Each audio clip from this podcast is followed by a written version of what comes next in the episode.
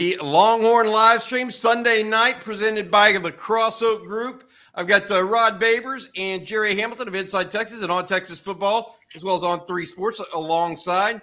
Uh, guys, uh, the Longhorns are now 1 0. That's official. Uh, it was a 37 uh, 10 victory for Texas. Uh, the first half felt like the offense slept, slept walk a little bit. Second half, they picked it up. Quinn Ewers orchestrating three consecutive TD drives. Uh, but I tell you what, uh, the defense ruled the day for the Longhorns. Uh, as UT Mark says, ugly win, but still a win uh, for Texas. Uh, Rod, Jerry, your initial thoughts of this game. Rod, you and I talked for a couple hours afterwards. what have you? What are you thinking now that you slept on it a little bit? Um, yeah, I and listen, I, I actually still I, I'm more in love with the defensive performance now after I rewatched it because they played so many guys to have that level of performance playing so many different players. Uh, what is it, 12 different defensive linemen? They said they rotated in there. Uh, the DBs, they played a ton of different DBs. I mean, I was checking the depth chart, checking the roster uh, to try to see guys, different numbers uh, to try to recognize guys. So I think considering how many guys they played on defense and what they were able to do and how they were able to limit Rice, uh, I think that was even more impressive. I actually said only one thing. Had, there was one concept that worked uh, for Rice versus the Texas defense. That was it. It was empty formation. That was about it. After that, that was all they had. And honestly, that wasn't consistent. That was just like that every now and then that would get them some yards, positive yards. But other than that, that's about it that worked. And they broke one or two, but that Texas defense was stifling. Uh, and it was just in time for Bama, baby. They gonna yeah. Rod's already looking forward. He's already. Are you? Have you started your film study yet, Rod? I have not. That's tonight. I'm staying up late tonight. Gonna watch Bama. Also, I'm checking on Tommy Rees. I'm gonna watch some of that. So I'm doing Bama's offense. I'm gonna do that tonight. So by the time we do talking ball and football theory, we're gonna be ready to go. All right, I got you, yeah. Jerry. Uh, you and I talked a little bit this afternoon. You were still up in Austin. Uh, I got you while you were still on campus. Uh, the players were walking by Jerry as we were doing our our piece today. Uh, Jerry, uh, you know, you had the, the drive home today. Any, any additional thoughts for you? Yeah, uh, not really. Um, I, I just remain.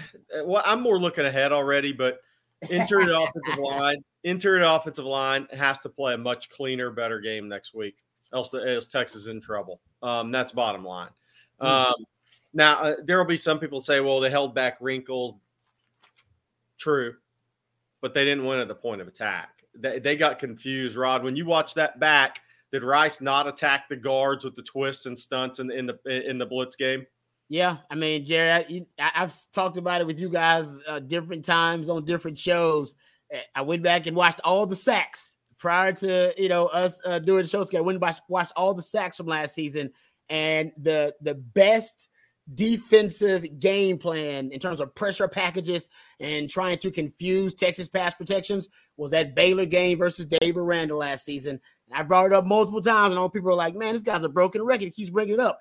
The reason I keep bringing it up is because they had five sacks and they used basically a lot of these simulated pressures, which is when you kind of line six, seven guys up on the line of scrimmage. It could be eight if you want, but the offensive line doesn't know who's coming, who's going. So you show, you can show six, show seven, but bring four, drop three. They never know which four or which three. And that's still working because it worked in that game. And also, you brought up Jerry, they also add twists and stunts to that uh, with blitzes from the second level. Uh, that makes it tougher for the offensive line. So anything that makes the offensive line, any of these concepts that makes the offensive line have to communicate post snap and have to pass off pass rushers in pass protection, they struggle with it. And that could be twists and stunts. That could be blitzes from the second level. That can be amoeba fronts or what they call ghost fronts, where you got you know, seven, eight guys to line of scrimmage, some in two point, some in three point, and also the simulated pressures where it looks like a blitz, it smells like a blitz, it it, it talks like a blitz, walks like a blitz, but it actually ain't a blitz. It's a simulated pressure. Only four guys are coming. They just don't know which four. And so it, it happened yeah. in the Baylor game, Jerry, and uh, it happened in this game too. And that's Rice. I guarantee you, Nick Saban licking his chops. Licking his chops. I, hey guys, I want to go over. We're going to take some questions from the audience again tonight because uh, I think this is now time to talk a little bit about the, about the Rice game. Also, look forward. Uh, Florida State, for those of you watching that game, uh, up early on LSU, uh, seven to nothing. Uh, I tell you what, Seminoles look good early. LSU does not. That's early. right? Uh, so we'll how, how, LSU was very success, successful first two offensive plays. Then they got inside the 10 and they couldn't get a push up front. That they had some issues running the ball when they got inside the 10 yard line. They they went down the field that first drive, but once they got inside the 10, that offensive line did not get a push in the end zone. 7 7 LSU scored. I, I, LSU had guys wide open in the passing game on that first drive. Oh, it's 7 7 now. I'm sorry. I, I Oh, that was fast. Turned it off. Okay, gotcha. Hey, I want to say this real quick, guys. Uh, you mentioned some other notes uh, from yesterday. Dave Aranda, Rod. He may be a defensive wizard, but he also took a took an L to the mighty Bobcats of Texas State. Uh, Joey McGuire, Joey the Mouth McGuire. That, that's his, that's his wrestling name. That's what Brett Yormark calls Joey M- McGuire. Joey the Mouth. He he took an L in Laramie. Oh, um, you know, so let's let's be clear. Uh, for anybody, for anybody, for anybody asking, I'm not changing my Micah Hudson RPM to Wyoming. Okay, I'm not changing it to Wyoming. but I can guarantee you, Micah Hudson got a couple of calls today. I will say in our preview, I told y'all that Wyoming defense. It actually ain't. I'm telling you, it's, it's all right. It's a pretty good defense. One of the best defenses in that conference. Just throwing it out there. We yeah, talked about that briefly. There you go. Hey, Rod, very disciplined. I thought. Yeah, Very they are. Yeah, yeah, really work. It's not their their talent's not going to shock no. and awe you, but very disciplined defense. Uh, hey, let's talk a little bit long, Longhorns. I, I, had some notes that I have not mentioned yet that I want to bring up to you guys. One of the things that we harped on in the offseason was Steve Sarkisian not sputtering. No, not too many consecutive three and outs, right? Hmm. Okay. Texas, uh, I, I, believe they had 11. I got to figure out the possess- number of possessions here, but they only had two three and outs, and actually both of them were four and outs. Four and outs. I was going to say, yeah, yeah, exactly. So, yep, but they only had two. Right. Okay, that's not bad at all. Like I'm looking at it: one, two, three, four, five, six, seven, eight, nine, 10, 11, 12 possessions. So two of 12 were, were three and outs. Rod, I remember and recall you saying you only want one or two, but never that many back to back. Neither of them were back to back. Yep. Because that's that's that means you're in a rut, right? That's officially yeah, yeah. now you're in a rut in a sense, and you don't want to be there offensively. Uh, so I, I think that's what Sark's trying to avoid. One thing, and I heard this stat on LHN uh, when it came to third down and yards to gain. I think that's a concern because uh, according to Longhorn Network, that was that was eight, eight plus yards to gain on third down. You want to stay away from third and long versus Alabama. Um, and you talked about this, Jerry, even to start the season. You said one of your keys was got to win on first down. Did they win on first down a lot? That's got to be key. Um, did that's a that's another big thing today because I don't know if if eight plus yards to gain uh, on average on your third downs is winning on first down to make it easy on yourself. And sorry, by the way, here we go. Going back to Sark. I know I'm going to open up this can of worms. We might as well do it. He also, because of his his his play calling DNA, all right, his play calling character, and he is, he's a brilliant play caller. Uh, but hell, even brilliant people, right? They they have they have different you know liabilities in their skill set. He wants to throw the ball deep and he wants to do it on first down a lot. And it's it's okay to throw the ball deep. We get it. But I think, you know, where he takes those shots within the drive needs to be reconsidered, guys. I went and did the math because you guys know I'm all about it. I went and did the stats. I went and looked through all my notes, and I went deep, did the deep dive, and went and looked at the percentage of deep balls, uh, and and what down the most deep balls were thrown for Texas last season. On first down last season, 48% of Texas deep balls came on first down. So damn near half they deep balls gonna come on first down. Great stat, so, Rod. And I will. I had a I had a, a, a coach friend of mine. He told he once told me he's like, man, listen, the point of, of of first down is really to set the tone. The point of second down is to get a manageable third down. The point of third down is to get the first down. he said, but first down is all about you kind of setting the tone as a play caller and what you want to do. Maybe you want to get back to the run. Maybe, hey, you know what, man, you know what? I'm trying to. I'll get my get my quarterback in a rhythm. It could be whatever, whatever your you know mission is on first down. And for Sark, he's all about instilling fear in the defense, and he wants to strike fear in them with the deep ball. So it's a psychological motive But man, when they don't hit and you get your quarterback behind the chains, your offense behind the chains, you ain't got Bijan and Rojo to bail you out. I, I, I look at it and I'm and I'm I can say you said Sark can be brilliant. Yes. I wrote down I, I know some brilliant people that can also be stubborn. Yeah. it, it's like you, you could also have a guy that scores a 1600 on the SAT and doesn't know how to tie his shoes. I'm not saying that's Sark's problem by any means, right? I'm just saying you can be brilliant but stubborn. I, I only say this, and it, I took this from Sark's post game press conference. Okay. He clearly wanted to show that he could win a game several different ways. I mean, he came out and he wasn't, he didn't mince words. He's like, look, we're going to have to win games different ways with different plays and different people. We got to prove that. So I don't think he was really, we know he, it was vanilla, right? We all mm-hmm. agree with that. Yes. He was saying, without saying it, look, I'm not showing anybody anything in this one. We're going to have to go out and win games like this because, you know, you got to keep something, you got to keep some arrows in the quiver. Agree. So I, I, would say that for for Sark's uh, standpoint, uh, just to give him a a, uh, a hat tip of sorts. Hey, I want to say thank you to one of our sponsors here, real quick, if you guys don't mind, uh, and that is our friends over at uh, the Cross Oak Group. Uh, the Cross Oak Group is a political consulting lobbying firm uh, based in Austin. Uh, if you are interested uh, or need your business needs help with government political lobbying, whatever you might need, they are the guys to go to. E- email them at info at crossoakgroup.com or go to crossoakgroup.com to learn more from the State House to the White House. They've helped people across the great state of Texas uh, get in front of uh, folks in uh, the government. All right, guys, let's let's talk about this. Uh, uh, some other things uh, I had here: 24 first downs to eight.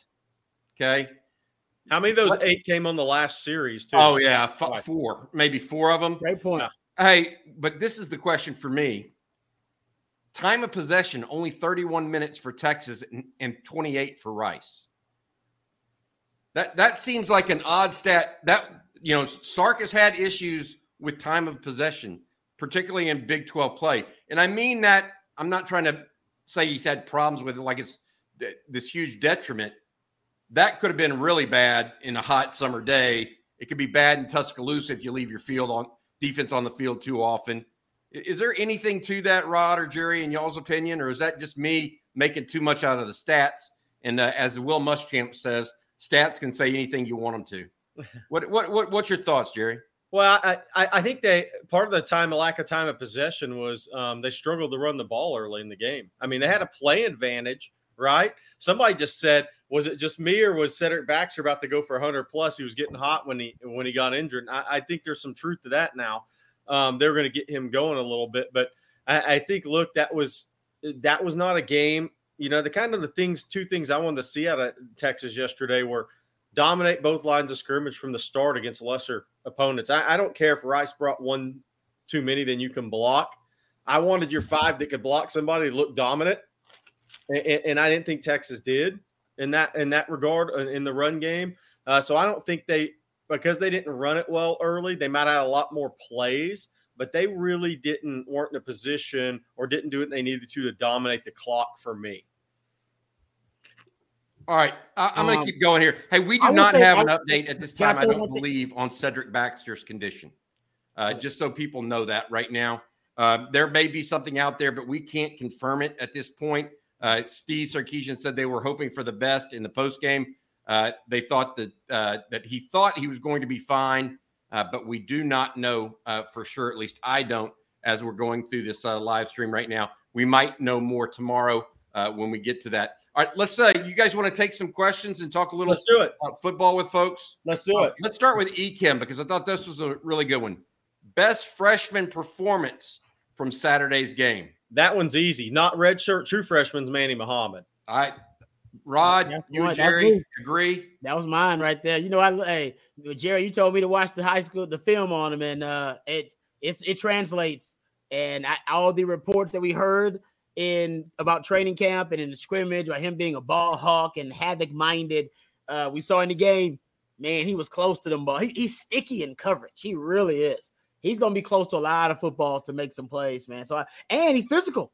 Sark said that too. Sark said he was pleasantly surprised at how physical he is Right. coming up to tackle in the running game. Uh, but even when he's coming up to tackle, you know, guys who catching passes underneath, man, he brings it. Um, so I'm a big, I, I'm a big fan. I love me some Terrance Brooks too. I thought uh, he played well uh, in terms of the corner, but in terms of freshman, yeah, Manny Muhammad's that guy. Hey, Jerry, going back to some some other, other guys that played um, Anthony Hill, Cedric Baxter, um, Derek Williams, all got on the field at regular position spots early. Uh, that three of those guys on defense. They've got some guys coming on defense right now. No doubt. Uh, and by the way, I think if Cedric Baxter hadn't got hurt, he probably would have been the answer to that question because he would have had 100 yards on that game. I don't think there's any doubt. Somebody's asking about Sydir. Look, I, I think Sydir's kind of been a little hot and cold uh, in the spring and a little bit this fall. We'll see if he plays as the season moves along and they get him a little bit more ready for that. Somebody's also saying that uh, Chip Brown is reporting that Baxter will play this week. That Oh, awesome. Awesome. Good stuff from Chip there. Uh, hey, uh, guys, uh, let's go to the next question here. King Me, in regards to strength of schedule, how much does the, do the TCU, Baylor, and Tech losses affect us, and which one was a shocker? Baylor, you know, Baylor was the biggest shocker to me because they were playing a F, they were playing a, a team that just fired its previous head coach. I mean, right? Uh, GJ Kinne just took that program over. Um, Baylor in year was it three under Aranda or four? They Yeah. won a they won a conference championship two years ago. They're going the wrong direction. Agreed. Um, I would say that Baylor shocked me the most. Jerry, I think you might have a different answer one for this one though. well, uh, well, yeah, TCU based on. Um, I just uh, look. I, always give credit, and people think I don't like Deion. I love Deion. I work with him. They're on Under Armour game, All America game. Helped run his Prime Twenty One camp for years. I just didn't think they had the guys up front. I, I just didn't. Um, there have been some coach. Uh, NFL scouts that have rolled through there and rolled into a couple other programs that said that they didn't think they had the guys up front. Um, uh, but look, here's what Deion does. He gets guys to believe. mm-hmm. He gets guys to believe. I mean, now Travis Hunter played 118 snaps Saturday. You can't do that all season. But that's a hell of a splash for Deion Sanders, the head coach. You I- can't play 118 snaps a game and make it through a college season as a corner wideout at 6'2, 170. I It ain't agree. Yeah, you can't but he got, hey, he got the goal accomplished. They beat Yes. CU, and that's a great win headed to the Big 12. And I'll tell you this their offensive coordinator had called a hell of a game against TCU. They got a nice quarterback.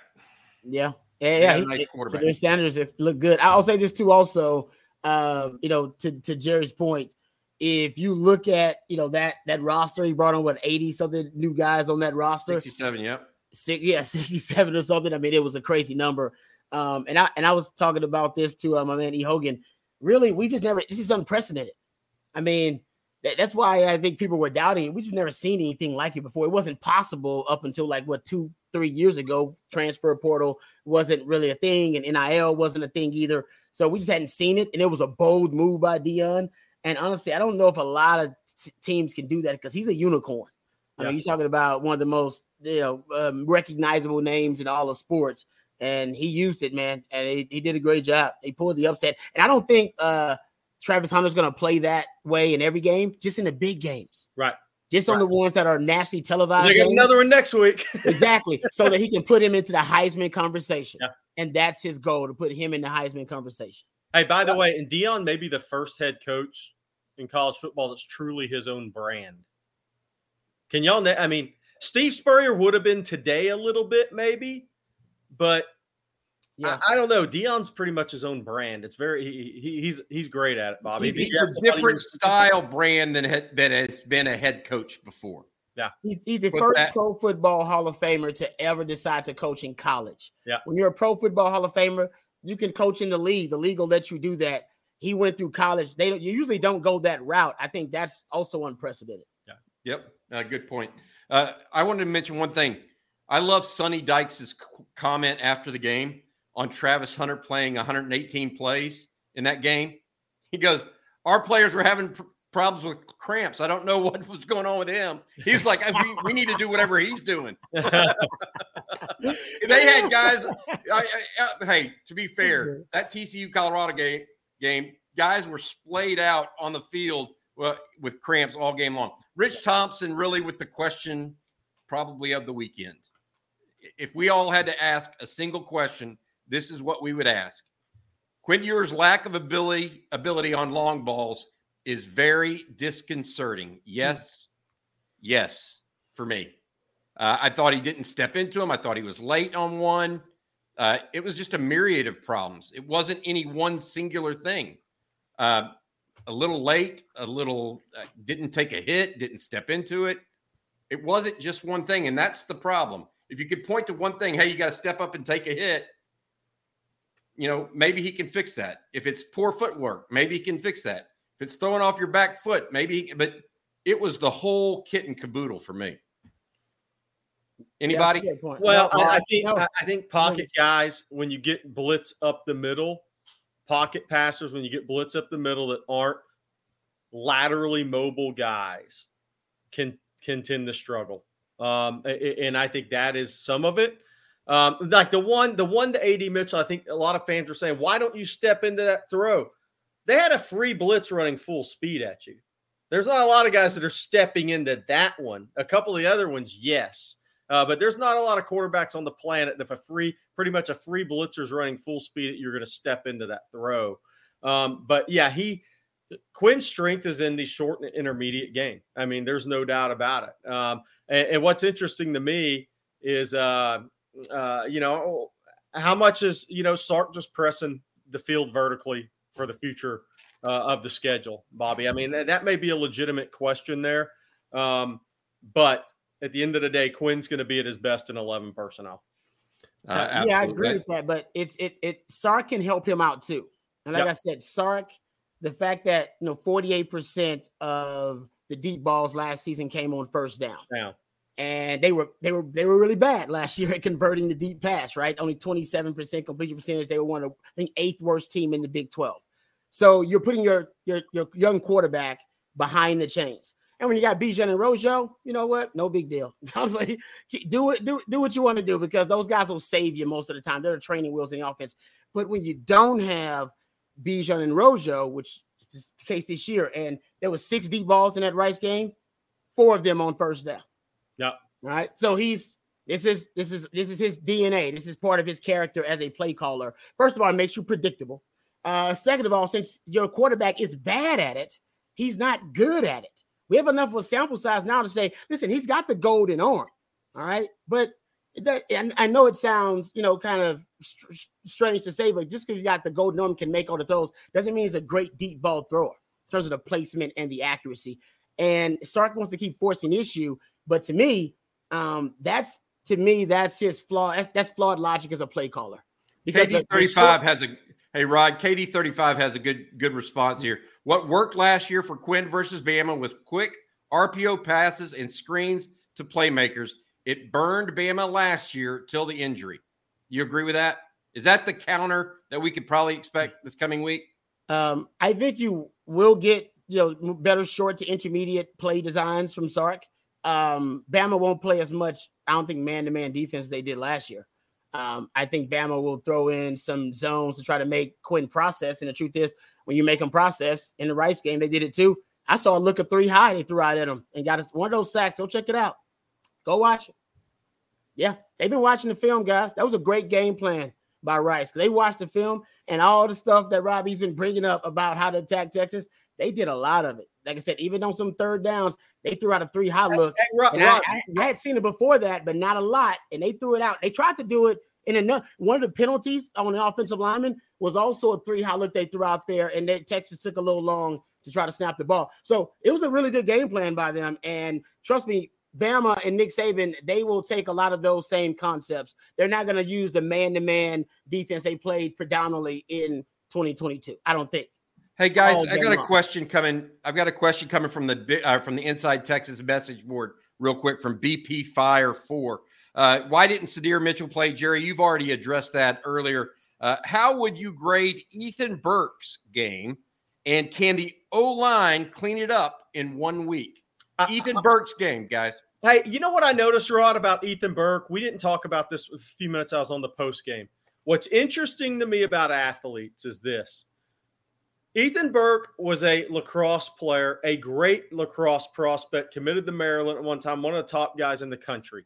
What is a lacrosse game? It's played on two feet mm-hmm. with a, with your hands high and a six six six seven kid's vision. His eye line's high. He's learned to be an athlete on two feet. Okay, not in a three point stance. His sack, he looked so much more athletic off the edge in a two point stance to me yeah. yesterday. And yep. somebody, hey, that's just the fun stuff about athletics to me. He is a lacrosse guy that's come to football late. So, what is he best at? On two feet in a body quickness reactive situation. He's learning to play football in a three point stance as a tall player. He's better rushing off the edge of a two point stance out. I think it also gives him a chance to use his length. And it's great point. Great point, Jerry. I agree 100%. How would you grade him? I, I would give him an A. I, he wasn't just good against in pass rush. He turned a couple plays inside uh, on, uh, you know, turned a couple runs back inside of him. I thought he was good the, against the run too. Should have had two sacks too. Yeah, one, he had one and a half. Rod. Yeah, he's already matched. missed one. He's yep. matched the season high of Ovie Oghoufo in one game. That's who he replaced. Now we we've talked about this. This is big, guys, because look, I mean, they have to have production out of that spot in P- PK's defense. All right, uh, thanks uh, for that. Uh, I don't think we got to this question yet from no, Tyler Ruiz. We've talked a little bit about it. I felt like uh, uh, Cedric Baxter, Baxter was getting hot, if not for injury. He was going to gain 100 uh, yards yesterday. Thoughts? Jerry talked about that. Is you know what? Am I the only one not too worried about Quinn? Like, are we being overly dramatic about Quinn at this point? Uh, you know what I think makes Baxter? I think he was RB one. Obviously, he has great cutback vision, guys. He has he has elite cutback vision, and, and, mm-hmm. and I think that is a huge asset for him. And he doesn't not just have cutback vision but at 6'1, 218, 220, 6'2, 218, 220, he's got really good feet in the hole. So he can see it and he can get there quick, whether it's a jump cut, whether, you know, however he has to maneuver to get there. He's got really good cutback vision. Uh, I, I think he was definitely going for 100 yesterday. Question though, I, I, you or Rod, I want to ask is, are you are we overstating the issue with Quinn right now? Uh, yeah, because game one, of course we are, right? we got to overreact to this thing, man. We've been waiting on football for a long time, so we're going to overanalyze everything.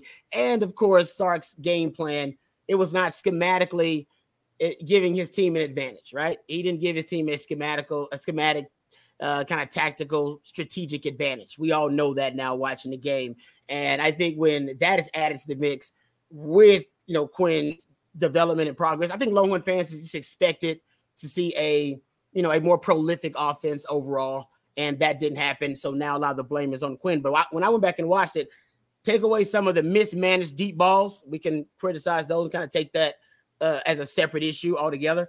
You look at his short to intermediate game, and man, the short to intermediate game and some of the decision making was crisp. Uh, and it's just when you throw in the deep balls and you throw in some of the pressure from the offensive line, and I think a lot of Longhorn fans may be overreacting to that. I think Sark will tailor this offense for Quinn Ewers to his strengths. I don't think you'll get him for. I hope you don't get him to keep force feeding uh, the deep ball. And if he does, then I think they'll pay the price for that. But if he does it, he lets it come naturally. I think Quinn will end up, you know, becoming a quarterback that can help Texas contend for a Big 12 title. I don't know what that means, but yeah. So I mean, look, here's the thing with Quinn: 19 to 30 yesterday. Jonathon Brooks dropped the touchdown. That reverse of a call with Xavier Worthy, and I'm still not sure he didn't catch that ball. The one with his legs? Yeah. Yeah, yeah. I mean, so look, he now the throw to JT Sanders on the fourth first fourth down was maybe his worst throw of the game, honestly. He also um, had one that got off JT's head. I, I, was gonna say that was the worst one. Yeah, yeah. yeah that's three, right? Hey, there. it was accurate though. He hit him right in the Hey, he, he got in a place where only his guy could catch it in his ear hole. um, but I mean, 21 to 30 with four touchdowns, and what would he have had if those two completions? I mean, you know, it's a it's it's always an interesting game. Uh, really, you know, PFF, whether you agree with it or not, said he was 11 to 14 against the blitz. That's good. Uh, Rice got You home. agree a with the couple times stats against- not? 11 hey, against he the blitz. took he took one really bad sack though too. I mean, He did. Th- There's let, let's be clear. 11 of 14 against the blitz doesn't doesn't talk about the times he got Right. sacked necessarily either. I want to go back to you, Rod, and I want to say this as far as Quinn uh, first. One game is a data point. Yep. Two games is a trend. hmm Right. Let's see Yeah. what that trend says. Rod, let's start with you here uh, from K Laws. Should Sark look to go more post routes or deep inside instead of fly routes and fades? Um, he does. He has a lot of inside cuts. He has those deep rainbow crossers that he loves so much. Um, you know, he loves there's some those six cuts that he loves, and, and of course the glance routes on the RPOs, the tags, which are basically like skinny post routes. So there, there are some inside cuts. I, I you know, I can't tell you percentages. Uh, he just he love he wants the deep ball. He wants it, baby. He wants it. Okay, that's he, he's he's jonesing for it, right? And when he doesn't get it, we know now we got enough of sample size. Unfortunately, Sark is going to chase the deep ball if he doesn't get it, and that can put the team in a bad situation. He's like he's like Tyrone Biggums from a Chappelle show or, or Pookie from New Jack City. He's like, I gotta have that deep ball, baby. Give me that deep ball. He's got to have it, and if he don't get it, man, it's gonna it's gonna be some bad things going down. That's what that's basically what he is. Jerry Hamilton, I'm going to you here from Too Broke to Pay Attention. Any recruiting news, either good or bad, coming from the game yesterday? Uh, Wardell Mack didn't make it in um, yesterday. Uh, Zena was there. Yeah, Zena's going to announce on September 6th. Um, I, I don't think that's bad news for Texas, but not it, mostly 2025 guys were there. Nothing really expected uh, at this point. Uh, September 16th, Wyoming is your big visit weekend. That's what this Texas staff is gearing towards. That's going to be Ryan Wingo. It's going to be Danny Okoye. That's going to be a bunch of other guys. That is the game where they're really uh, pushing a lot of prospects to visit. So September 16th, coming off the Bama game, is going to be a big visit weekend in Austin. Hey, Uh, basketball had five, but, but basketball they had five visitors, two official visitors. Uh, Curtis God Moore, Curtis Givens is Georgia Tech, Texas, I think. Uh, uh, Jer- Josiah Moseley, I think Texas, USC. I mean, basketball might have some good news in the next couple of weeks. We'll see. Nice. All right. Uh, I want to say thank you to our sponsor, the guys over at the Cross Oak Group. Uh, each and every Sunday night live stream is brought to you by the Cross Oak Group. Cross Oak is one of the leading government affairs firms in Texas, specializing in lobbying, political communications, business development, and regulatory compliance. These days, government finds ways to impact nearly every aspect of your business with decades of experience ranging from the State House to the White House. Cross Oak Group helps its clients hedge risk and protect and grow their bottom lines. To learn more, go to www.crossoakgroup.com. I also want to mention uh, that right now, for newcomers to InsideTexas.com, we have a special offer going on. Uh, right now, they're tracking how many people from YouTube sign up for Inside Texas, so they're giving you a special promo code with an uh, with one uh, a, a special offer for newcomers only. Uh, OTFIT23. Use that promo code at Inside Texas, and you get two months of Inside Texas for just one dollar. That'll include all of the upcoming Alabama game content, breakdowns, uh, etc. that we have going on across the board. All right, uh, let's go back here uh, and get back to y'all's questions. We're still taking questions here for the better half of the next uh, half hour here, and let's start with David Parcell. Uh, he starts with a pretty simple question, straightforward. If there were star ratings for college, would Quinn Ewers still be a five star? There's only only two five stars right now at quarterback. That's uh, Caleb Williams and Drake Maye. hmm More than likely. Yeah. I a tell you, those yeah. two looked really good yesterday. All right, not not not Caleb Williams the last week for Caleb Williams or whenever it was. Oh no, he, he went off again yesterday. Did he really? I haven't seen Right. it. Holy cow! And Drake, Yeah. I thought Drake Maye looked really good last night against South Carolina. I- Is it is Caleb Williams a potentially uh, all time quarterback prospect right now at this point? He took 40 sacks last year or something crazy like that. I'm not I'm not convinced yet. I think he's very good. Yeah. What do you think, Rod, on that? Hey, hey, Lincoln Riley makes those guys look really good too, guys. He Oh, does. He, He does. does. He's good. Yeah. He made Baker Mayfield look really good. He made no, it's a good point too about Lincoln Riley. But uh, what I love about uh, Caleb Williams' game. We talked about this too a little bit, Bobby, and I think Jerry. We talked about it too. Uh, but he he his kind of the natural athletic instincts, the second reaction yeah. plays, uh, his off script, off schedule plays when just the play decomposes and breaks down. Somebody misses a block, wide receiver, you know, runs a bad route or get jammed in the line of scrimmage. His ability to just go off script and make something out of nothing, it's uncanny. It's un, it really is, man. It, it really reminds me of guys like Patrick Mahomes, Deshaun Watson had that ability. There are a lot. There are some quarterbacks who just have that ability, and he is one of them. Quinn actually is not. Now, it's not a it's not a knock on Quinn, but Quinn does when the play breaks down and starts to decompose. Quinn usually is not gonna turn that into a positive play.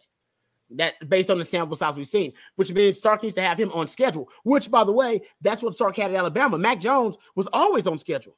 Uh, there was a stat that said Mac Jones went to his second read less than 15% of the time. It was money.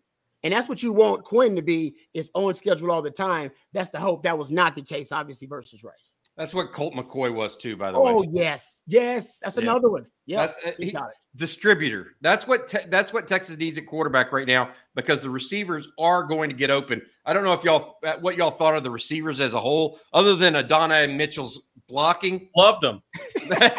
uh, yeah, other than Adonai Mitchell's blocking. Other than his hip check on fourth and one. uh, Adonai Mitchell made that, that chicken wing block he literally made the guy, the corner, look bad on that little skinny, the little post. Yeah. I mean, Rod will say this better than I will. Mm. Texas has two guys that can beat man press, and yep. AD Mitchell and, and Worthy. Uh, they didn't have two guys last year. That is big for Texas to have two guys that can beat man press to me. And then you have a guy in Ja'Tavion Sanders at tight end position who can beat tight coverage as well. Um, so I, I, think Texas has more guys that can win one-on-one matchups this year. That's hey, Jerry, I want to stay with you on this. Too early. This from the Inside Texas Message Boards. Too early to think Neto Umeozulu should start. Not for me. Woo. I agree. The guy tied his shoes before he came on the field without without bending his knees. Not for me. Get him in. Long arms, aggressive nature. Uh, he's, he's a quicker athlete. He's a quicker athlete. At the end of the day, and Bobby, you nailed it in our text thread during the game. Neto and Banks on the left side give Texas a little something different in the run game. And that's going to be important as the season moves along. I'm inter- interested to see what Cole Hutson, where he's at health wise. Um, look, I mean, I know there's been reports that D- Devon, uh, DJ Campbell's walking around fine after the game, but it's an ankle, foot. Those things tend to swell overnight. Yep. Um, and there's been some reports that he was struggling a little bit today with that. So we'll see where he's at later in the week. Hey, I want to say this on, on that run that I, that we were talking about with Neto, guys. DJ Campbell went out and it was fourth and one. Steve Sarkisian ran right off of Neto's butt on that yes. fourth and one, and they got that first down by a good yard, yard and a half. Yeah. That was the only fourth down they converted, by the way. Yeah. Uh, so keep that in mind. Jerry's, right, this one. Jerry's nemesis said DJ Campbell looked lost he definitely looked like a guy. Um, um, he definitely looked like a guy starting his first college game. Mm-hmm. I, I think there was a lot moving in his peripheral. Hey, it's Kaley Cuoco for Priceline. Ready to go to your happy place for a happy price? Well, why didn't you say so? Just download the Priceline app right now and save up to 60% on hotels. So, whether it's Cousin Kevin's Kazoo concert in Kansas City, go Kevin, or Becky's Bachelorette Bash in Bermuda, you never have to miss a trip ever again. So, download the Priceline app today. Your savings are waiting. Go to your happy place for a happy price. Go to your happy price, Priceline. Seeking the truth never gets old. Introducing June's Journey, the free to play mobile game that will immerse you in a thrilling murder mystery. Join June Parker as she uncovers hidden objects and clues to solve her sister's death in a beautifully illustrated world set in the roaring 20s. With new chapters added every week, the excitement never ends. Download June's Journey now on your Android or iOS device or play on PC through Facebook Games. Yeah, First, Stephen Scott just came in this chat. I know I went hard at Coach Prime. Yes, I was wrong. he's already How many times you going to say mea culpa, Jerry? Be on for a decade at Under Armour uh, and stuff. Hey, How, how many times you got to say you were wrong? All right, here we go. Okay, Jimmy. Trevino. Guys, didn't the defensive ones play together a lot and still didn't miss a beat? Catalon, Jay Thompson, T. Brooks, and and Ford were subbed for often. Absolutely. Jay Thompson, Jerrin Thompson did not start the game. He was serving a little disciplinary issue. He actually played special teams, but did not start uh, the game. One of the reasons why Derek Williams got in so early and did uh, uh, Thompson did not play in the first quarter. I, I agree that even the commentator Brock Huard, I, I rewatched the game again today. He commented that look, Texas is running out there a lot of guys. Rod mentioned 12 defensive linemen. It was the secondary too. We Yep. saw Austin Jordan a backup with a pick. Jaylon Guilbeau was out there playing star also. Uh, we saw Liona Lefau. I mean, the list goes on and on. Michael Taaffe, Keaton Crawford, Derek Mhm. Williams at safety. I mean, they they were playing a lot of guys yesterday. yeah, Uh, hey, somebody just mentioned Trill Carter. Uh, Trill had a knee brace on, and you can tell he wasn't 100% when he had to turn and pursue. Uh, so we need to kind of check. He obviously had something nagging injury on that knee, but he was wearing a big brace, and and I think that's kind of why he didn't play as much because when he had to turn and pursue, he had a little hitch in the giddy up. Yeah, but I agree. that The depth was impressive, though. I, I, that was the first thing we talked about it initially. On after my rewatch, the the depth on defense, the amount of guys they played without a drop off. Right, you expected Rice to make some plays here and there because they were going against guys who were going to be backups or guys who maybe even third team. That was not much of a drop off at all, especially on the defensive front. All right. Let's uh Justin Yarbrough has a super chat for us, guys. How do you think the offensive line meeting and offense meeting will go tomorrow? Have y'all watched any of the Bama game yet? They started slow as well, but seemed pretty common for a few teams this week. Uh, I I don't know exactly how the OL meeting will go, other than Kyle Flood will say, "This is this stunt. Don't do it again, and don't turn your head." They're, they're turning.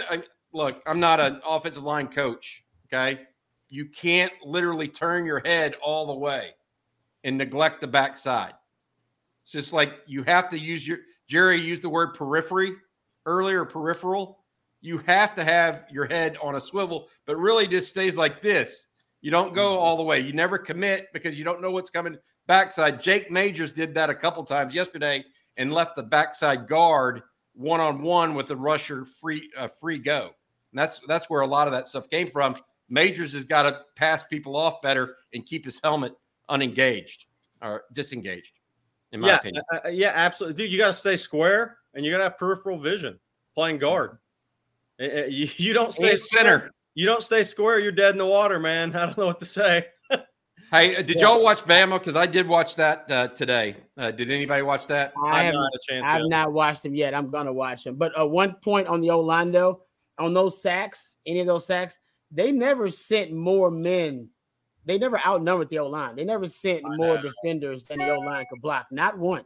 Not one time.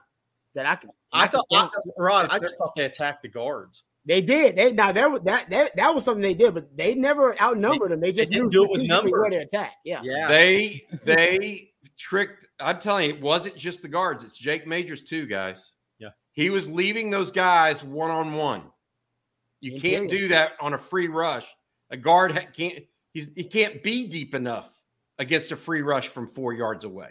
Hey, Kelvin Banks gave up a sack too. Oh, I know. Yeah, so it it it, can, it confuses all of them. And the guard and the guard pushed inside for no right. reason. Yeah. And, I mean, that, that's what I would say to y'all, y'all. I mean, I think it's it, it- it's an issue if they don't use their peripheral vision uh, Yeah. altogether. Uh, all right, let's talk about uh, this other piece, the Alabama stuff that we just mentioned. I did watch a little bit of that game. Actually, watched all of it now, so I'm happy to say that I did. Jalen Milroe uh, is a very interesting player to me. The former Texas commit, now the starter for Alabama he is if if I were to describe him as a similar player, the player he most reminds me of is Jalen Hurts as a Hmm. quarterback. Interesting. He is Jalen Hurts was not real good, kind of uh, in college, kind of picking through his reads, but he was a phenomenal runner. an extraordinarily strong runner. Mhm. And boy, when he would let the ball go, it, it, it would rip. Mm-hmm. Very, very similar players, in my opinion. Bobby, that's interesting you bring that up. Great minds think alike. I'll tell you what I did this morning when I got up. You know what I watched? What game I watched? I watched the Super Bowl. I'll tell you why. I went because I, thought- I was thinking, I was like, man, I was thinking about Bama. I was thinking about Bama, and I was thinking about Jalen Milroe. And I went because I was thinking like you. I was like, man, honestly, kind of reminds me of Jalen Hurts. Went back and watched Super Bowl for the, the express purpose of watching Jalen Hurts out of empty formation. Listen to me, people. Listen to me good. In empty formation in the Super Bowl, Jalen Hurts. You want to know the numbers? Dude, it was unbelievable. Because I went and looked, I was like, man, I thought I remembered him really doing a lot of it. He was uh six of seven on passes, but that ain't really really hurt him. He had uh five rushes, and three of them went for 10, 13, 27 yards. He had a touchdown run also out of that in short yardage. Basically, out of empty formation in that game, hell, they probably should have done it more. They ended up with 12 plays total, 8.2 yards per play for the Eagles out of empty formation. Last season, all right, last season, go back and watch that Bama game. You know how they end up beating Texas? Do anybody remember the adjustment? What Bill O'Brien did? Empty formation in the second half, over and over and over and over and over again. Texas couldn't figure it out. It was the one concept they couldn't figure out, they couldn't solve. You know the more you anybody want to know the one concept that worked for Rice versus Texas? Anybody, anybody, anybody? Empty formation. Empty shallow crosser. Boom, baby. I'm telling you right now, it ain't rocket science. All right. I guarantee them to you that Nick Saban in Alabama gonna run empty formation and they gonna let Texas decide whether they want to put a spy on Jalen Milroe. If they do, then you're gonna leave everybody across the board one on one and then let him kind of pick and choose. And your spy better be damn good. Because just like Jalen Hurts, if he's in the open field and he ain't good, he gonna make a miss and get extra yards. It is the most stressful formation for a defense in any level of football, especially with a dual threat quarterback. And I, you gonna see it. So that's you go. That's football theory. will dive deeper, but there you go. All right, Rod. Uh, here, here's from Texas boy. I think the McCoy Shipley spoiled us at least. I was expecting something close to close to their execution. Deep ball is just not going to happen. Don't give up entire hopes uh, just yet. But I will say uh, that that first showing by Quinn in the deep ball wa- uh, was lacking at the very least. Texas boy. Uh, hey, this one's from Jerry. Jerry, for you from Brandon Huey. Jerry, great meeting you yesterday. My son thought you were the coach. Heard Adonai Mitchell was a little upset on the sideline. Any truth to that? How can you keep all these receivers happy? Um, well, th- great to meet you yesterday as well. Hey, by the way, ran into, I don't know, 40, 50 people. Some of them be on here right now that listen to OTF. Man, it was awesome to see everybody. Took uh, took photos of some of you guys, took photos of some of you guys. It's in our community. Uh, we uh, Bobby posted some photos, but great seeing everybody yesterday on Bevo Boulevard and walking around the stadium. Thank you for y'all's continued support. I've not heard if AD was a little upset on the sideline. I mean, maybe somebody got after him on the fourth down block. I, I, don't know. Um, but I, I don't think keeping these guys happy uh, will be an issue this year. Um, I, I think uh, now I, I do think what's interesting though, guys, is this whole running clock on first down. It's definitely condensing games. It's definitely condensing games. Uh, players are getting less opportunities. No, no doubt. Hey, uh, Rod, you mentioned the spy. Rick Ambergay wants to know who is the spy for Texas when Bama runs empty, Rod? Uh, you know, Jalen Jaylan Ford could do it. Um, you know, you can put one of DBs on him if you want. You can put a. I mean, I I I'd trust one of the DBs on him if you want to put a maybe Jerrin Thompson or Catalon on them to bring drop those guys down. That would work.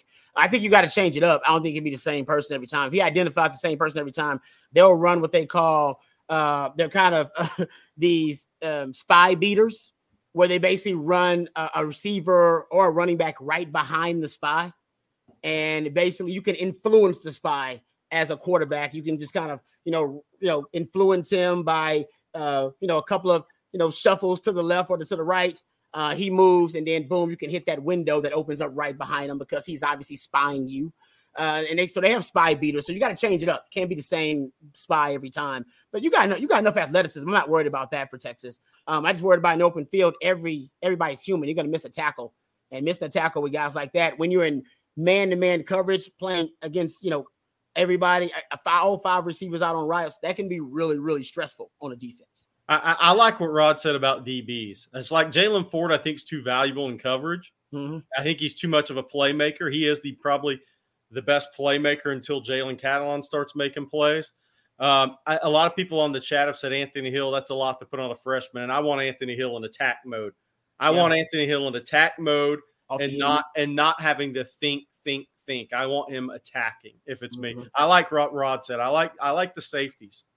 Yeah. I like the safety spine on on, on Milroe.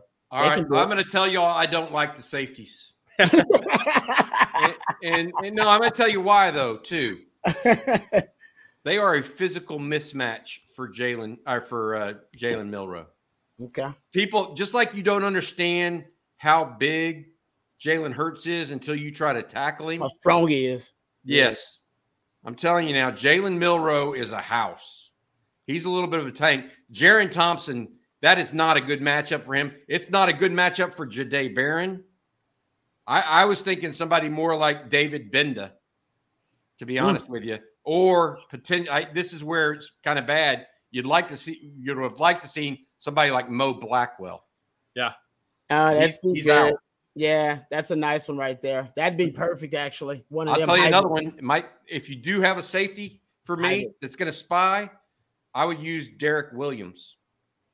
It's Ooh, that kind of size, guy. That's outside the box. He's he is a big dude now. That's a lot to put on the freshman now. I know it is, Rod. I'm just trying to tell you, I that is not a good matchup. Even though Jalen Catalon is a striker and gets to people pretty quick and smart, I don't know if that's a good matchup for him either. It's um, I'm highly impressed with Milroe's physical ability. Yeah. Uh, let's put it that way. All right, hook them in uh, Virginia. Are the DBs good enough to match up man to man with Alabama if they go empty?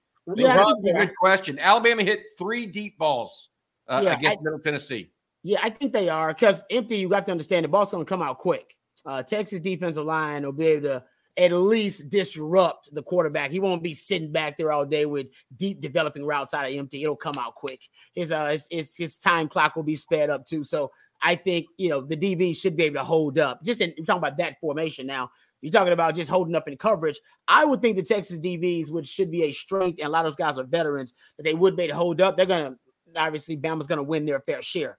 Um, but if you're telling me that Texas DBs would be where Alabama's going to try to exploit and attack, um, I mean, right now that's probably more likely than the run game because the run game looks the deep rush defense looks superb.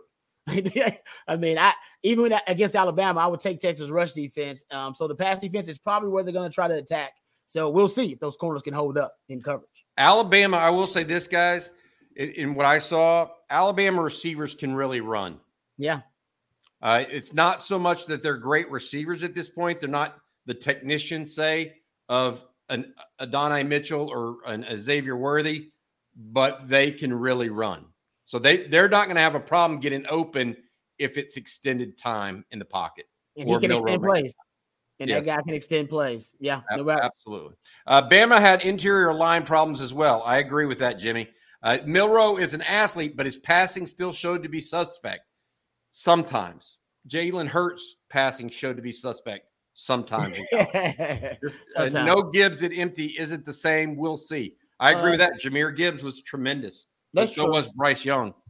Uh, when they went when they when they ran that arrow route last year with Jahmyr Gibbs uh, from uh, from Bryce Young, I was like, that's a backbreaker because you're not going to be able to you're not going to be able to guard that with yep. those two guys. All right, uh, let's keep going here a, a little bit more. Uh, we don't.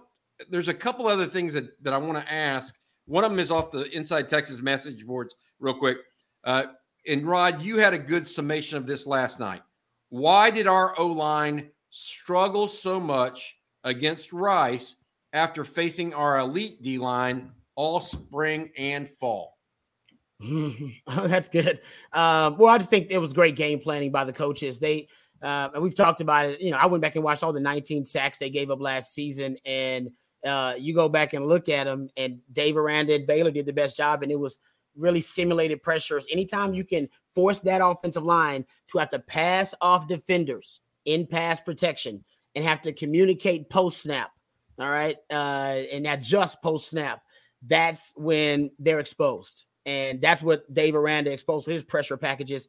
And I went and looked at it. Out of the five sacks I think Baylor had, uh, three of those sacks were simulated pressures. Uh, four of the five were amoeba fronts and or simulated pressures. So now the, the listen, the blueprint's out, right? Everybody's going to copy that blueprint now. That's that's standard football. You have a weakness, everybody gets that that, that blueprint and goes, all right, that's how that team attacked Texas. Hey, Rod, why would you change it until it's solved? Why would you do anything else until it, it's proven Texas proves they can beat it? I wouldn't. I, exactly. and I went back and looked at the uh, the Alabama game from last season, and uh, Alabama had, if I'm not mistaken, they had three sacks, if I'm not mistaken, and two of those were simulated pressures. So they were already on to it. They were doing it before Dave. Hell, Dave Aranda might have figured it out from Nick Saban in Alabama.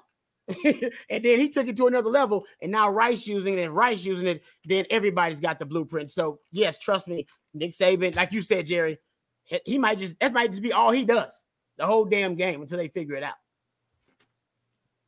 by, by the way, somebody asked if Texas wins, what would that? How would that impact recruiting? Uh, obviously, it'd be huge for recruiting. It's massive for recruiting if Texas goes to Alabama and wins. I, I want to give Pete fans the stats. I put a story in Inside Texas today. Since 2013, Alabama 67 and 2 at home. 67 and 2, Rod. Whew. The last four games they've lost at home, you know who the three of those starting quarterbacks were? Cam Newton, Johnny Manziel, and Joe Burrow. Heisman, Heisman, Heisman. Come on down, down, down. Uh, the fourth was Ole Miss, who went on probation, and there's a lot of reasons for that in those games. Um, so it wow. would be a massive win for recruiting. Massive Ooh. win for recruiting. By the way, Alabama's played 24 ranked opponents at home in the Nick Saban era. They're 20 and 4 in those games. People, a lot of people have been uh, talking about, you know, Texas scoring 35 40 in that game. I don't know after this weekend, but two weeks ago, people were thinking that. Alabama's average giving up 18.7 to a ranked opponent at home in 24 Ooh. games.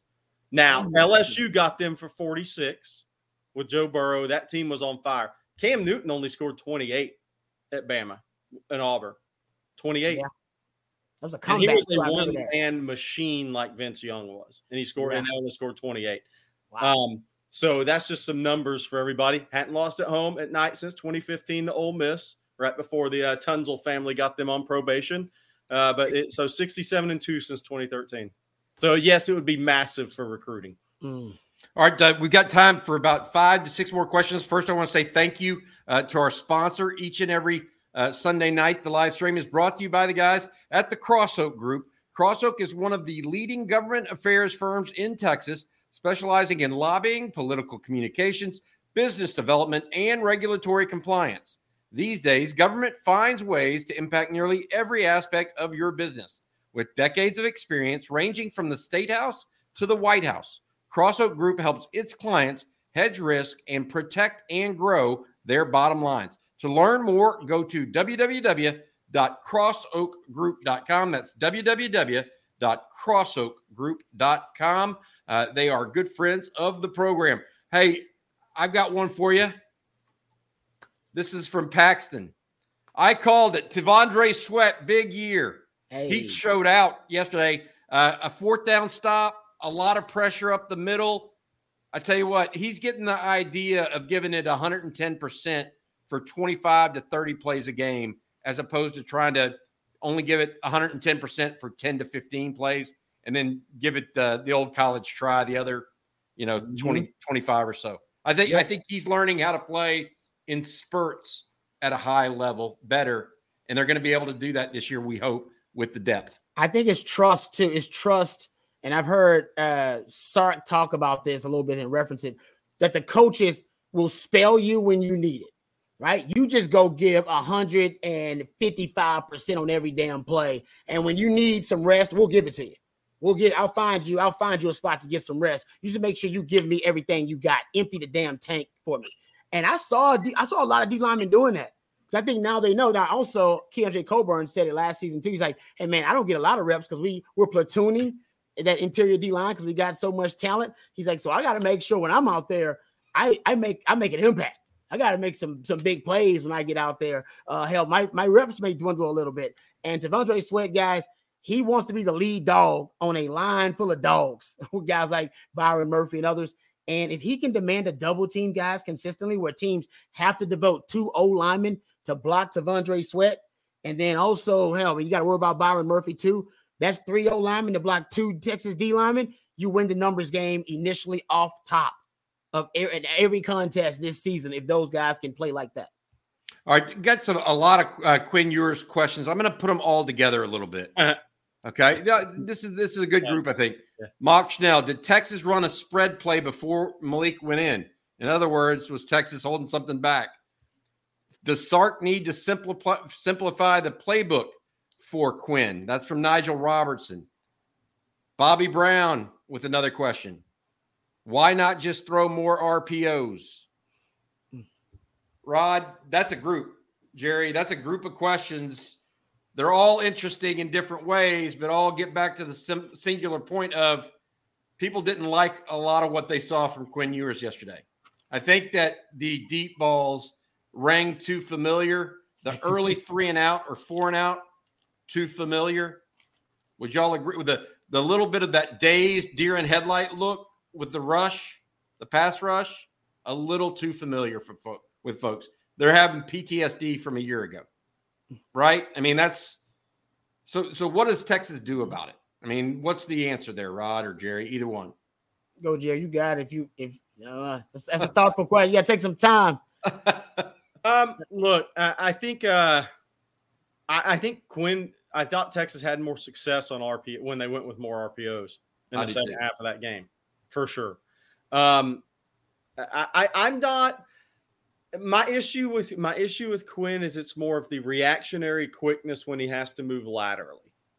Is my thing with him. Like he's not a bad athlete when he can just move forward, but if he has to start reacting to things in his peripheral and make lateral movements, I think he's a little slow there. And, that is an issue for a pocket passer because when you can't step up into the pocket, and I know people said just step up when you're going to throw it deep. If there's a free blitzer coming at you, Brett Favre isn't stepping right into that guy. Okay, you, I mean, no, nobody's stepping in to get their sternum knocked out of their body again. Um, but I, I think the thing is, it's the it's the lack of ability to quickly move laterally and play around the rush and still deliver the ball. I, I, I that is to me is is an issue for Quinn um, right now that he's going to have to improve on, uh, especially with the the hopes at the next level because those guys are bigger, stronger, and faster coming at you. Yeah, he's just not a natural great deep ball uh, thrower, but that doesn't necessarily mean that he can't be a uh, a really good quarterback and end up being an all conference quarterback and potentially a guy that can be up for national awards. You just got to construct that offense and and build the play calling and the play design around his strengths. And the, I think the deep ball will come. And we, it's not like we haven't seen him complete a deep ball. I think they'll Right. come. I think when you force it, and I do think it's being forced a little bit. I agree. I think then it, it it hurts his ability to get into a rhythm. And I would like to see him in a rhythm, get him in a groove, because when he gets in a groove, man, it starts to look his game starts to look really pretty. Uh, that's like that Oklahoma game, right? In a groove, in a rhythm. I think all the other stuff will come. I think Sark knows that. I think that's what you're gonna see in the Alabama game. All right. If you don't see it, then Texas will lose that game. uh, and they'll get beaten pretty soundly if we see the Quinn that we saw versus Rice. But I don't think you're gonna see that Quinn and more RPOs. No, I think I did see more RPOs, honestly, than I saw last season. Just on average with the eye test. It's really hard to judge RPOs too. I mean, you got to do a lot of detail because it's based off the numbers in the box and if you have the numbers advantage. But I thought I saw more RPOs, just throwing it out there. And I agree, more, even more of them, because that's kind of a combination of the quick game and the run game too. All right. Speaking with Jerry Hamilton and Rod Babers of Inside Texas on Texas football and on three, uh, we're all sitting here talking about the, the Longhorns 37 to 10 victory over Rice uh, yesterday. The Longhorns with a big game coming up against Alabama this coming weekend. Uh, guys, Bama is favored by seven. Okay. You think that's a fair line right now? I mean, it, it's not really for us to say whether it's fair. Vegas says whether it's fair. Uh, if y'all had to reconnoiter based on what you saw yesterday, any change in your preseason prediction now? Yeah, I, I'd said two weeks ago 31 24 uh, Texas. Um, yeah, I would change that. To what, Jerry? Um, Hmm. Let me see. 24, 24 17 Bama. Mm. Got it. I, I just I, I have to the offensive line in pass pro is going to have to prove it to me because I, I've said all I've said it for months. This is an offensive line game for Texas. The offensive line has to play at a high level. If they don't, and I'm not saying that's Kyle Flood, by the way, at all. But if the offensive line doesn't play at a high level in this game, they're not going to win. Rod, let, let me ask Yeah. you. You have you have you have, you have a I thought on that? Well, no, I was just I, I agree with Jerry. I mean, I had him Texas. I had uh, Bama beating Texas 28-26. I think now I'd add, yeah, I'd add another. I'd add a field goal to that right now. So uh, maybe I don't have them scoring more, but I have Texas scoring 23 now. Maybe instead of 26, maybe 28, 23. Um, and I, I'm kind of with Jerry. I just think that there's a really good blueprint and game plan to discombobulate that offensive line in passing situations. And all you got to do is get Texas in a passing situation, which I think Bama can do.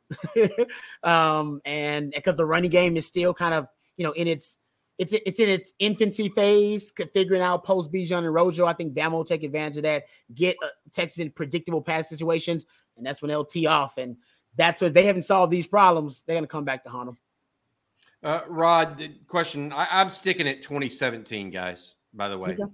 I, I still think that this is that. Let me ask you this: What does a three high safety defense look like against Bama if Texas were to deploy that? Is that a way to control Milroe and make him a little more? Uh, I don't know, hesitant. Uh, make yeah, him make indecisive. decisions. Yeah, Can Texas deploy a defensive front though to to make that work? That That's would be a question. That would be a that's a that might be football theory. You might dive into that, Ian and I, because we talked about whether you know Texas believes they have three starting safeties. Uh, you actually could use some of those principles. Uh, Dan Quinn uses more than anybody in the NFL, and we know him and Steve Sarkisian sometimes have think tank sessions about football um, because of that they own that Atlanta staff. So that's a that's a good point. I mean, usually it's known as a spread neutralizer, but I love it as a changeup. Rice used it, guys. I have it in my notes. One of those sacks, go back and look at. I, I can give you the damn number, the, the sack, and everything. they used it. Uh, it was 329 in the second quarter. Go check it out. First and 10.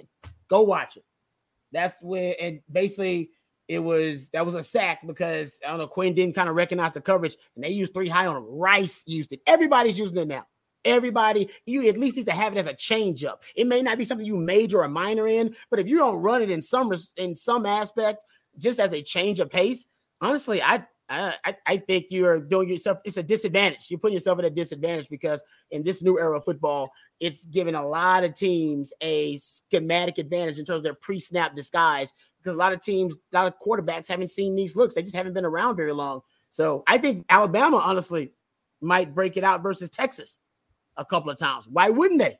Why would It worked. It's worked. Hey, Why you would- said 329 in the first quarter, just so I got that right. I think it was first and 10, th- second quarter. In the second quarter. Okay, I'll go look that. They threw a three, they threw a three high, three down in there, and it was it was nice. Hey Yeah. guys, I want to end with this tonight. I think Isaac Darden, uh, and and while there were no quote unquote heroes from uh, Saturday night because they were playing Rice, um, I think we all need to tip our cap to Jaydon Blue. Uh, play from Isaac uh, Darden, play Blue more, and the running game will open up. I thought Jerry and Rod that he actually ran with desire. I guess is the right word, right? He he clearly not that Jonathon Brooks and Cedric Baxter and the rest of them didn't.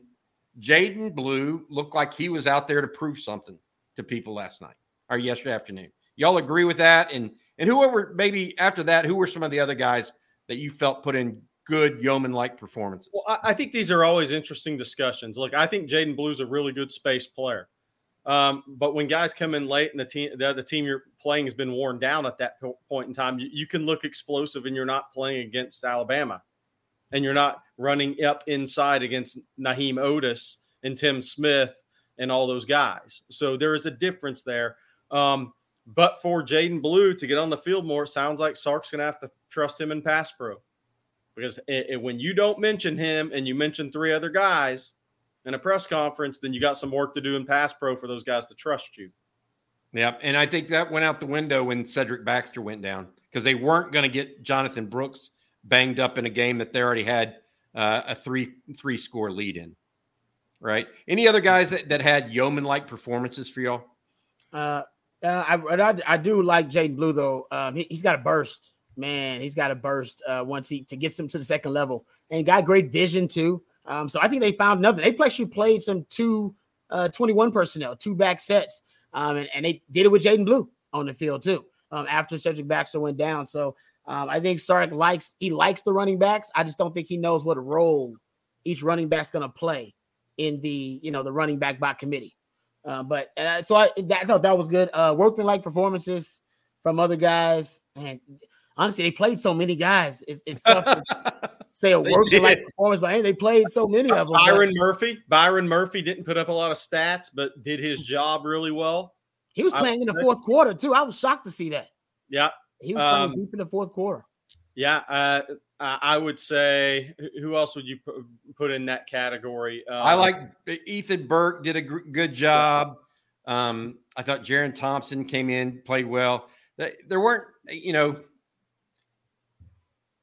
you're look when you ask about questions like that, you're thinking about guys like Jordan Whittington, maybe that aren't the top line guys at that position, right? They're not uh, Mitchell or Worthy. Um, and, and Jordan did play play a good, have a good game, but uh, it didn't have his best game as a Longhorn by any any stretch or anything like that. You're looking for a guy like Gunnar Helm, but I think Helm and uh, Mitchell uh, both got crossed, uh, their wires crossed on, on, a block on fourth and one. Uh, you know, I don't know. Uh, we'll hey, see. I got a question for Rod. Would you play more bare front against Alabama, and maybe then try to scheme back some Burke dropping in coverage every now and again, even Sorrell. Would you play mm-hmm. more bare front against Bama? Would that contain Milroe? I think you got to change it up. I, I think the thing of Milroe is because what I've heard is he is prone to you know make bad decisions with the football if you can confuse him and create a lot of chaos. So the answer is yes. But I also I would throw a ton of different looks at him. I really would. Like you said, sometimes the you know the safety should be the spy, linebacker should be the spy. Um, hell, sometimes I'd have two on both sides. uh, that's kind of spying them. I, I, would do a lot of different things to try to confuse, and I would blitz the hell out of them sometimes too, because I also heard that he freaks out, and I want to see him freak out if he sees the blitz. All right, guys. Two final questions here. Uh, it looks like, or comments really from Justin Yarbrough. It looks like Quinn needs one more year. You know, again, one data point at this point, not a trend. Uh, and then this final one, I think this heads us in uh, to the new week. Todd Lacey, Texas D is getting ready to show the country they are the real deal. Bet they are confident going into Tuscaloosa. Uh, Todd and the rest of the Longhorn Nation, the Longhorns going to need to be good on D to go in and get the win in Tuscaloosa. No, no doubt, doubt, about that. No doubt. All right, all right uh, guys. Thank you all so much for for joining us here. Uh, go enjoy the Florida State uh, LSU game uh, if you get a chance. I want to say thank you to all the guys that gave us the super chat. I don't have all the list, but Rich Thompson, Dave Parcell, Tyler Ruiz, uh, Justin Yarbrough, Brandon Huey, J- uh, Jay Trevino. Uh, we appreciate you guys appreciate uh, more than you know. Yeah. All right. Uh, give us a chance. And if you're not already subscribed to our videos, please just like and subscribe, and you'll be good to go. Thanks again also to the Crossout Group for Jerry Hamilton and Rod Babers. I'm Bobby Burton, and we'll see you tomorrow. Welcome.